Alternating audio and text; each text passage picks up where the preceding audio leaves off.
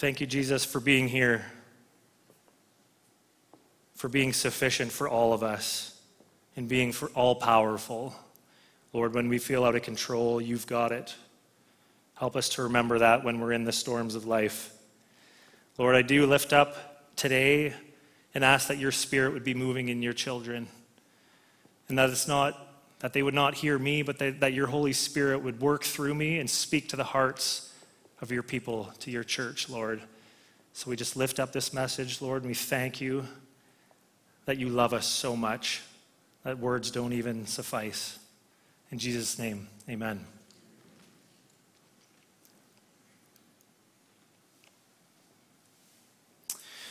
A Christian prisoner in Cuba was asked to sign a statement containing charges against fellow Christians that would get, that would lead to their arrest.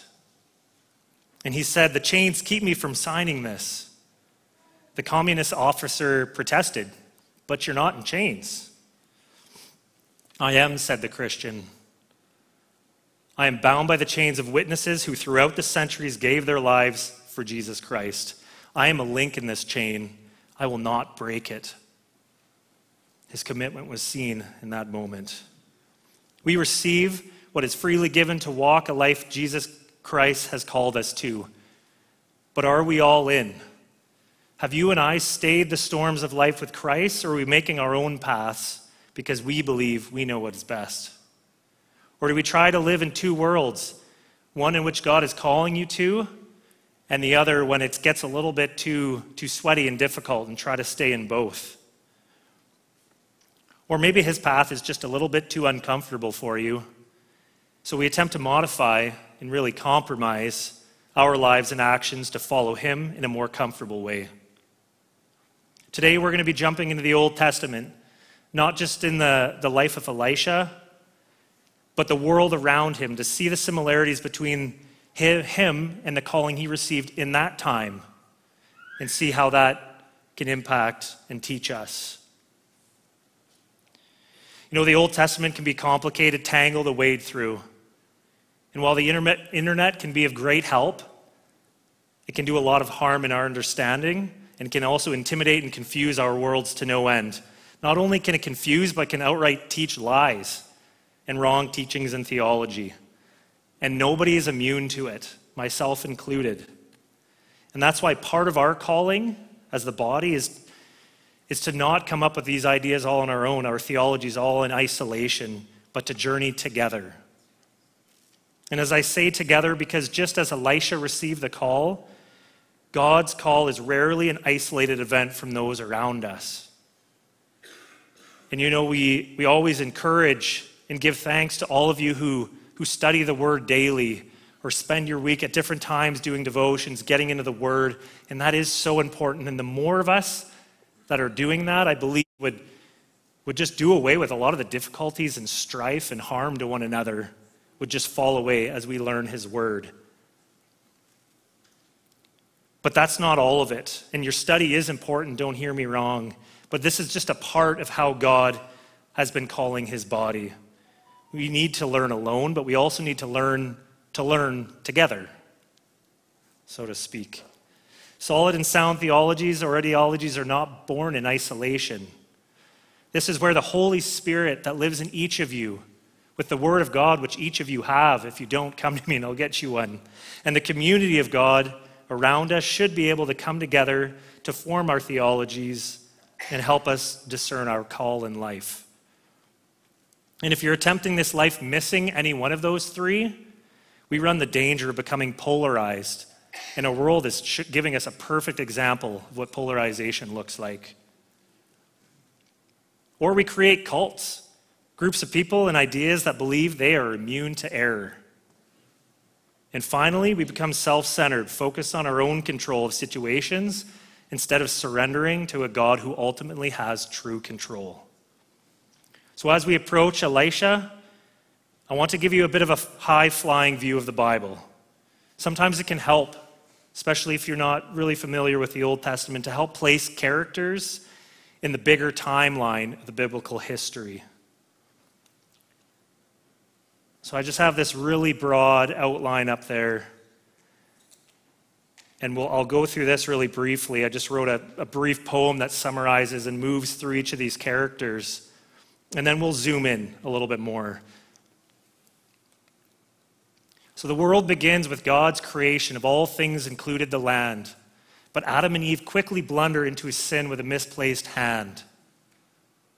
It didn't take long for God to mourn his own creation and wipe us away with one giant flood. Only the family of Noah was saved that day.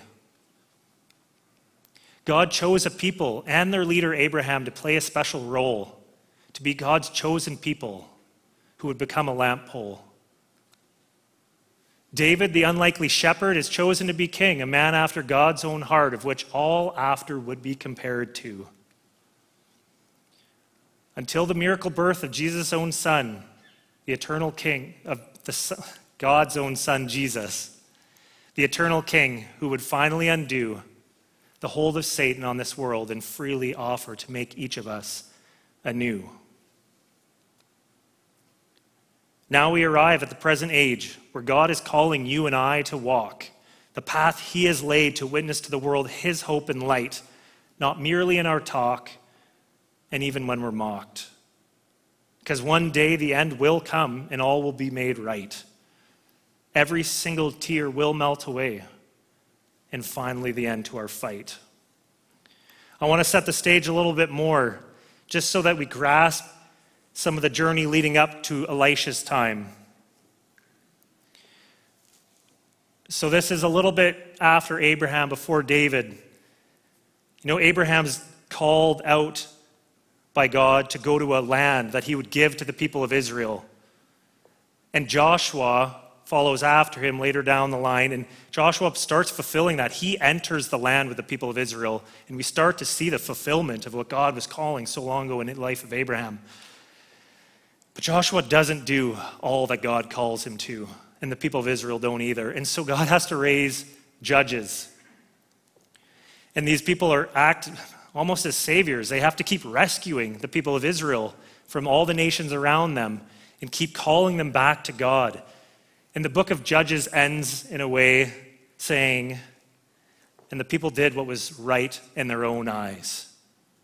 And isn't that similar to our own time? And so then it moves on to the time of Kings, just before King David here on, on this timeline.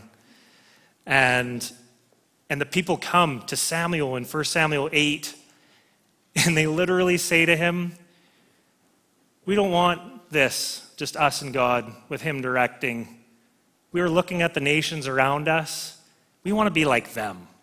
So give us a king, because that's what they got. And we want to look like, we want to be like the nations. They literally say, we want to be like those around us. And they call for a king to lead them. And God warns them. He, he does what they ask, what they cry out for. But he warns them of what a human king is going to be like. How he's going to send the young men to war. He's going to tax them for their goods. He's going to bring so much different complications to their lives. But they demand it. And so they get it. So the time of Kings keeps going and failing. And so prophets come onto the scene. And prophets are the voice of God coming to the people, calling them to repent and to turn back to God before even worse consequences come their way. But they don't listen. And this is the time that Elisha's part of. So I'm going to zoom in between that time of David and Jesus a little bit. The time I call the kings, the time of kings and prophets. And it's setting the stage for the time and place Elisha is born into. The call that he received directly relates to the events that have gone on before him. And you are called as well. And not to just some arbitrary time and space. The events before have led you to this time now. For you to be here is no mistake. It is ordained by God himself, and you are in this moment and space for a reason. But are we humble enough to hear him and surrendered enough to embrace his words to us and have the courage to walk where and how he directs us? So zoomed in a little bit farther.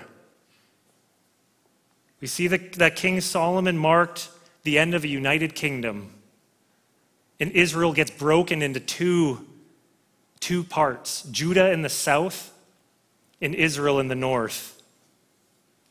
And the story of the split kingdom is actually just quite bleak as well. The southern kingdom had about twenty kings. I didn't mark them all in there. I just colored from green to red because eight of those kings were described as good kings and twelve were described as evil. And you know, the southern kingdom does last longer, you can see that, than the, than the north kingdom. And it reveals that importance of who we're following and who is leading. Our leaders should be pointing us to God, and when they're not, there's consequences. And then there's that northern kingdom, the shorter timeline, where Elisha gets called in. They had nineteen kings, almost the same amount of kings as Judah, but with one hundred thirty-six years shorter lifespan as a nation before they're exiled. They both get there, but look how much quicker they get there. And they had almost the same amount of kings, so a lot of turnover. And there's no green in that timeline because there's no good king. It gives us a bit of a picture of the condition of Israel. And it was a dark era, and Israel was quickly heading to exile. But how do you respond when you're called in such a time as that? Are we not in our own era of darkness? To steal a quote, we live in a time where history is being rewritten, biology is being redefined, and right and wrong is being erased. As Elisha, we're in a dark time, and many before us are called in those troubled times. So don't let the times discourage you from the work set before us. So as we approach the time of Elisha, a man who followed in the footsteps of the great prophet Elijah. I apologize, Elisha and Elijah kind of sound exactly the same. I'll try to overpronounce both of their names so you know who I'm talking about. But we're going to be in First Kings nineteen from here on. If you want to open your Bibles, you can. I have most of the scripture up here, but just so you know where I'm going. Elijah, who came before Elisha, you may recognize a little bit easier because he appeared with Moses to Jesus on the mountain in the New Testament. And he's mentioned just a whole lot more in Scripture. Yet Elisha, who follows him, performed more miracles than anybody else in the Bible except Jesus himself. And he actually performed double the amount of his predecessor, Elijah. And it reinforces that truth that while we're called to good works, we are not judged by or valued by the quantity or grandness of them. We are merely called to serve him. And so I challenge you as you go about each of your daily duties, that God loves you where, loves you where you're at no matter what. And while he's calling you and prompting you, and I believe that of each of you, that the works that you do or do not do don't define his love for you.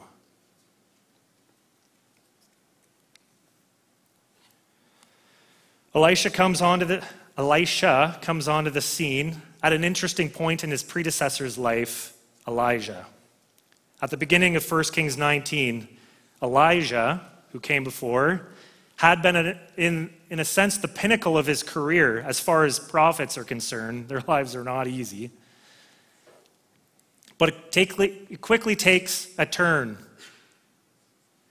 as Queen Jezebel hears about what Elijah is preaching and telling the people and what he's doing.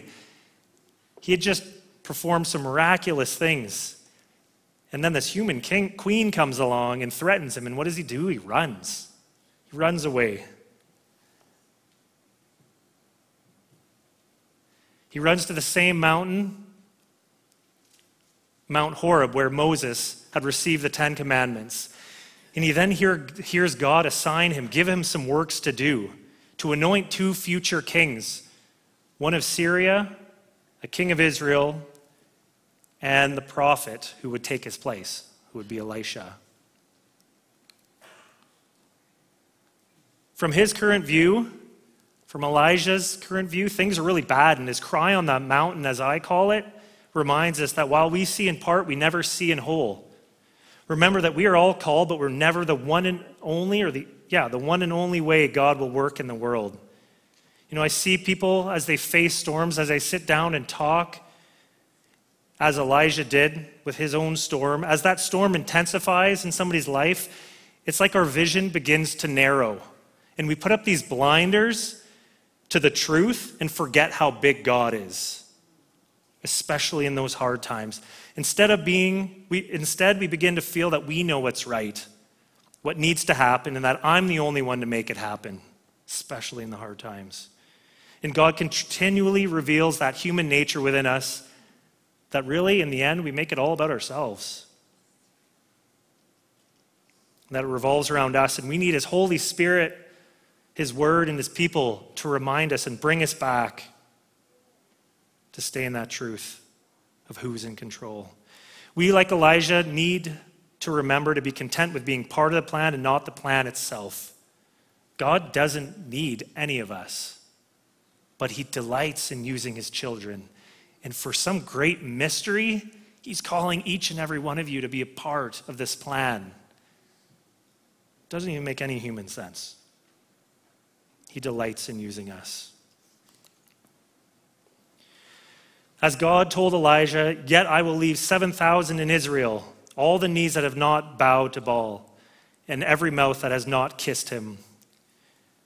God did not slam Elijah's complaint. He addresses, he speaks, he meets with him on the mountain, and he tasks him with some work. And then at the end, he this is like an encouragement and a reassurance and comforting word to, to Elijah. He's saying, I have saved others. It's not all on you.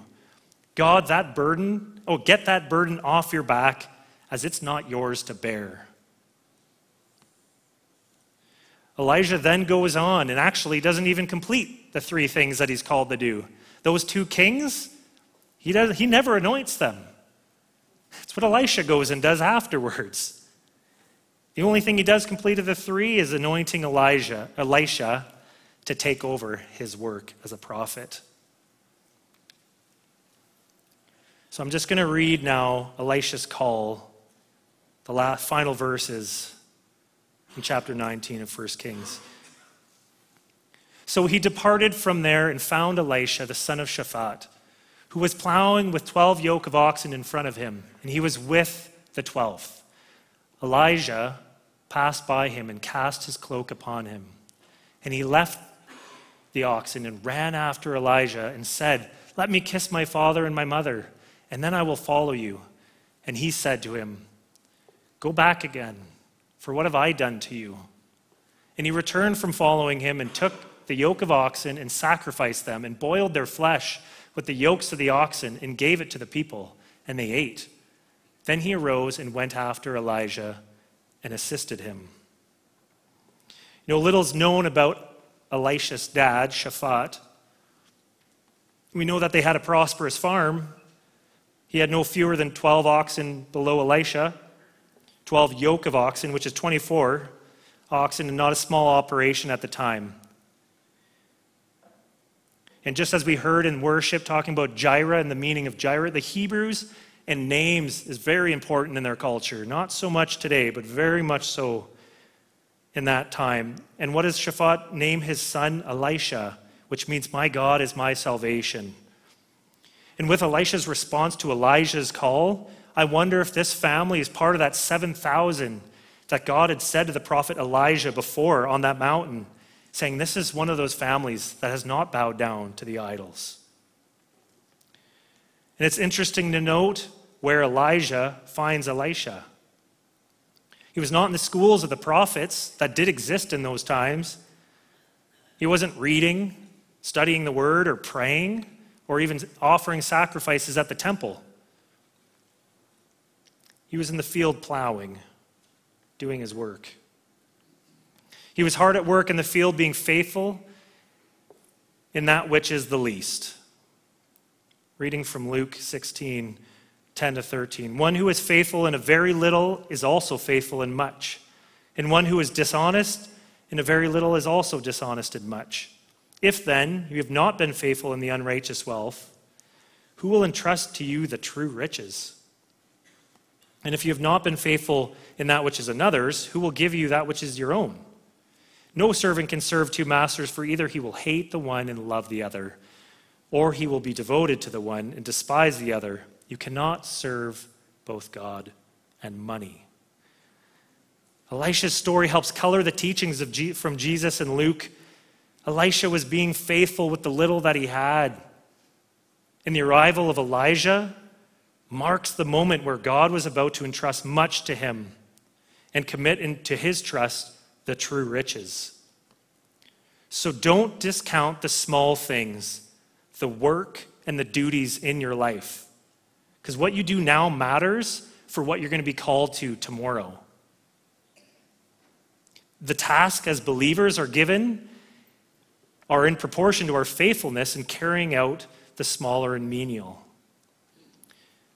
And yet there's this growing attitude and an, of entitlement and laziness in, all, in our culture, where we tend to believe that we deserve the wealth, the comfort, and the handouts.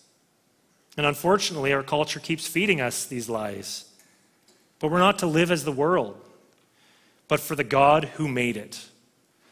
So then Elijah puts his cloak upon Elisha, calling and anointing him at the same time, and Elisha's response is to run after Elijah.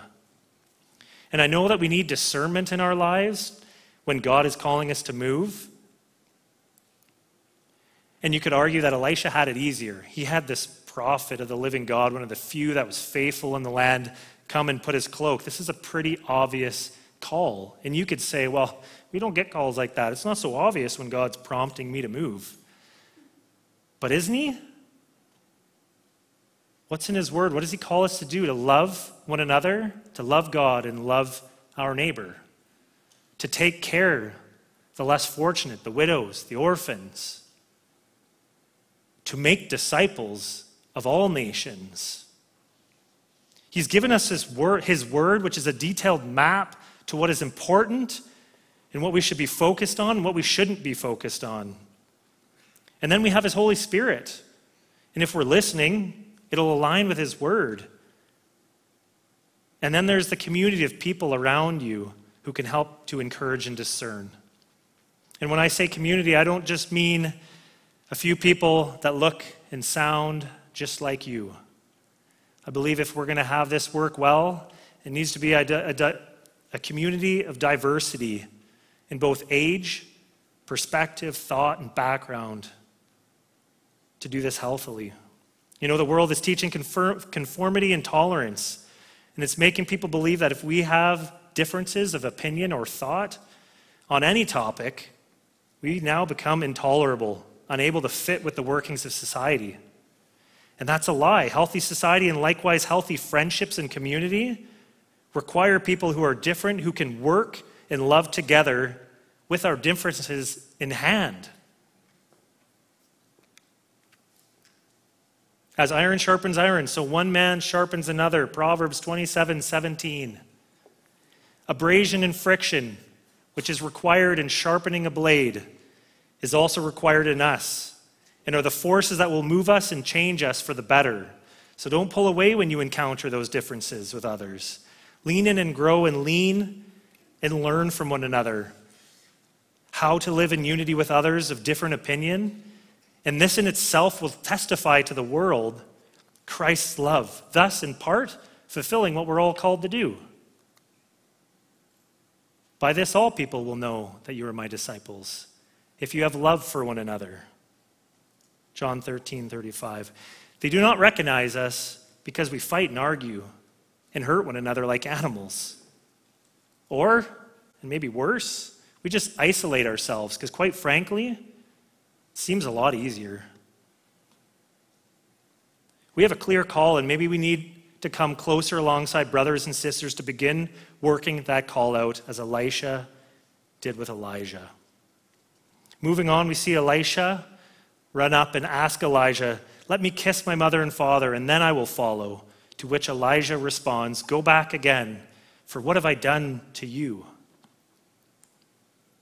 I believe in part that Elijah was lamenting the prophet's mantle that he had bestowed on Elisha. He feared for him, knowing what was to come. It's as if he was saying, "What have I done to you, given what I know will happen to you. There is no comfort. There's, this is not a comfortable calling he's aiming at Elisha. But it was not Elijah's job to force Elisha to follow him at once. No, Elisha's desire was to follow Elijah would have to come from both Elisha himself and the Lord. In modern language, it's put this way. Hey, dude, right now I'm not the boss of you. If out of respect for your parents, you want to say goodbye to them and to your peeps first, go ahead. I've done, I've done my job as the Lord commanded me. The rest is a matter between you and the Lord. Elijah's work was now finished, and he was leaving it up to Elisha and God. And that passage recalls the words of, of Jesus in Luke nine, sixty-one, sixty-two. Yet another said, and this is talking about the cost of following Jesus. I will follow you, Lord, but first let me say farewell to those who, to those at my home. And Jesus said to him, no one who puts his hand to the plow and looks back is fit for the kingdom of God.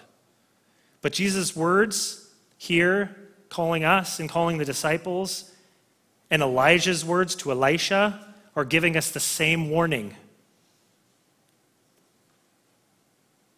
And one says it this way, we have the stern but necessary rejection of half-hearted service, even if the heart be distracted by the most natural and sacred love.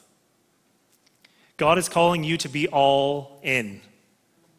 Halfway commitments turn into lukewarm, lukewarm walks of faith. And if you want to know what God thinks about being lukewarm, read Revelation and the story of the church of Laodicea. It's not a good place. Elisha's willing example is inspiring. He has a family, a respectable job, and comfort, and even wealth. But he does not let any of that hold him back from what God had. And I think that's the challenge to all of us who are being told by the world to put you first, to make comfort and wealth your goals. And like it or not, that preaching from the world catches our ears, even as we try to try to stay focused. And we need to stay in Jesus and his spirit to stay away from it. Another commentator puts Elisha's call this way. An honest calling in the world does not put us out of way, out of the way of the heavenly calling any more than it did Elisha. His heart was touched by the Holy Spirit, and he was ready to leave all to attend Elijah. It is in a day of power that Christ's subjects are made willing, nor would any come to Christ unless they were thus drawn.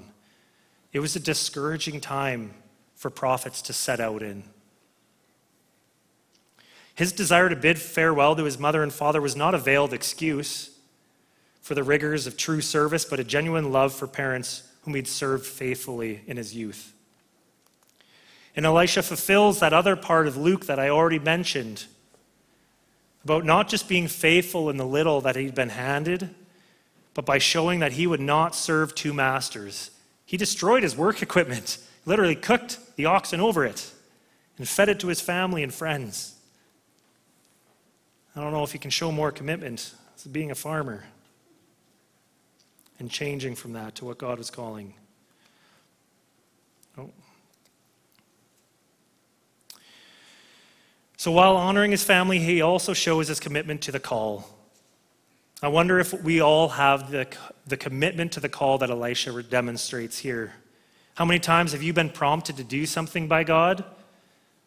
But keep one hand at the wheel of whatever your own plans are and what you're up to, and then also try to step the other foot in what he's calling you to do. So you kind of keep all your positions open. You know, I can't say that I always respond like Elisha, but there have been moments that I have. I thank Jesus that I've had that strength. When we were called to the mission field to go to Spain as long time, long-term missionaries, in a sense, it was easy to start down that path because I kept on working. I was, I was raising support on top of it, and I was getting training to move overseas, but the commitment level was quite low at that time. And the temptation to keep a hand here on this side of the ocean began to grow. And the crazy thing is, is that I had a friend that warned me what would happen. He was a good friend and missionary in Turkey, and he poured into me and my wife. And he said, when embracing a call, especially a big call like this to go overseas, if this is from God, you will, it's not a matter of if, it's when, that you're going to find resistance and temptation and attack from the devil. And the problem is it's going to look really good. It's not going to be a blinking light in your life. Devil attacking, go the other way. It didn't look like that. And yet I forgot his words until closer to the departure. So we were living in Regina, Saskatchewan at the time, and I was working two jobs. One in the summer doing carpentry, no, doing landscape construction in the summer, and in the winters I did finish carpentry and cabinet installation, and I loved my jobs. And so it came to my final summer and working with my boss doing the construction work outside, and he was an ex-pastor, so he understood what I was doing, and he was totally supporting the call to move overseas. And so he sits me down one day and he's like, Adam, I really appreciate your work, and actually I really don't want you to go, so I've got I've got something to offer you. Maybe you should just work with me half half the year, stay here in the summer, and then just go for six months and just rotate. He's like, then you wouldn't have to raise support, which any of you that have raised support and know how difficult it is to rely on other people's gifts to you to sustain your family, that was tempting. It didn't make sense to me because I wanted to go and share Jesus with people and build relationships. And if you bail every six months, I don't know any of you that has successfully started and kept friendships and then left six months and came back, or planted churches that way. I'll pour into the church and see you guys, I'm off for six months, survive, and I'll come back and see how you're doing. So logically, that was helpful to, to push away some of that temptation. But then came my final winter, and I was working with my boss doing carpentry indoors. And I really got along with him, and he wasn't a believer, and we had lots of good chats. And so he sits me down one day, says, Adam, I, I really appreciate your work, and, and this has been really good working with you. And he's like, so let me get this straight. So you're moving overseas to share Jesus with people because you, you believe everybody needs to hear the word and love of Jesus. Yeah, yeah, that's basically what I'm coming to do or going to do. And he he responds, okay, yeah, that I get that, even though he doesn't believe. It's like, so, but but don't people need Jesus in Regina? And I'm like, yeah, yeah, you're right. People do need Jesus in Regina too. And he's like, okay, so so why don't you just stay here?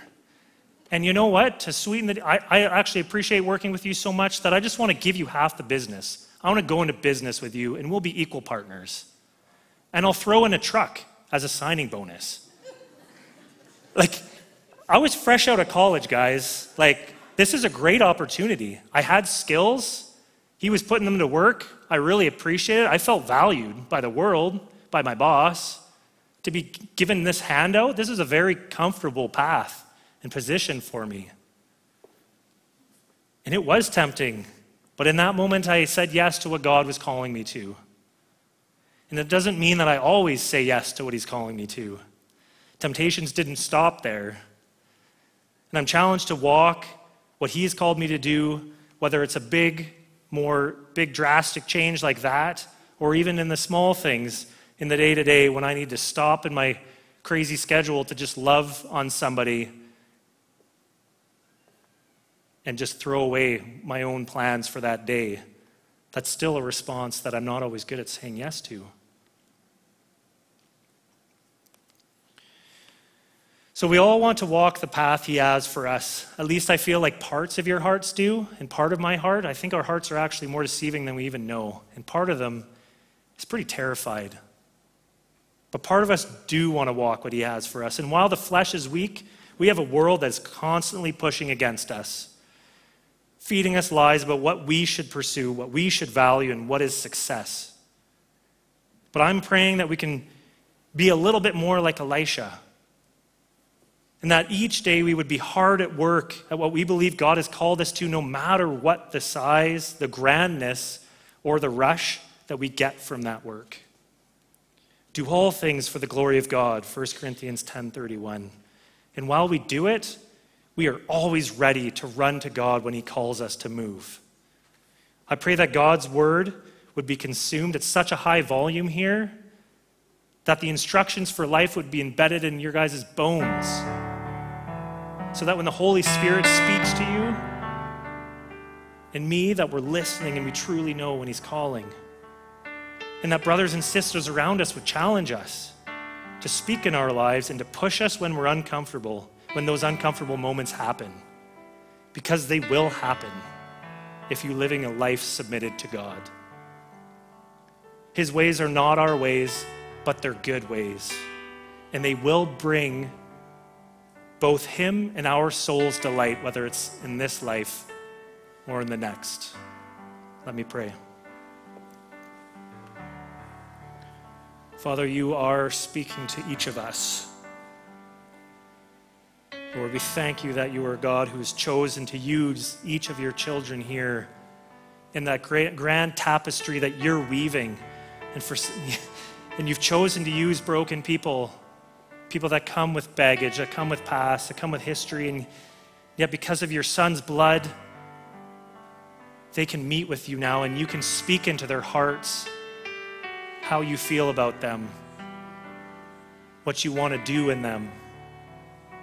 Father, you are working in your children, and I ask, Lord, help our hearts to be soft and to respond to the promptings of your Holy Spirit, to your scriptures, and to your body of faith around us, Lord. Thank you for giving us these tools, giving us your presence.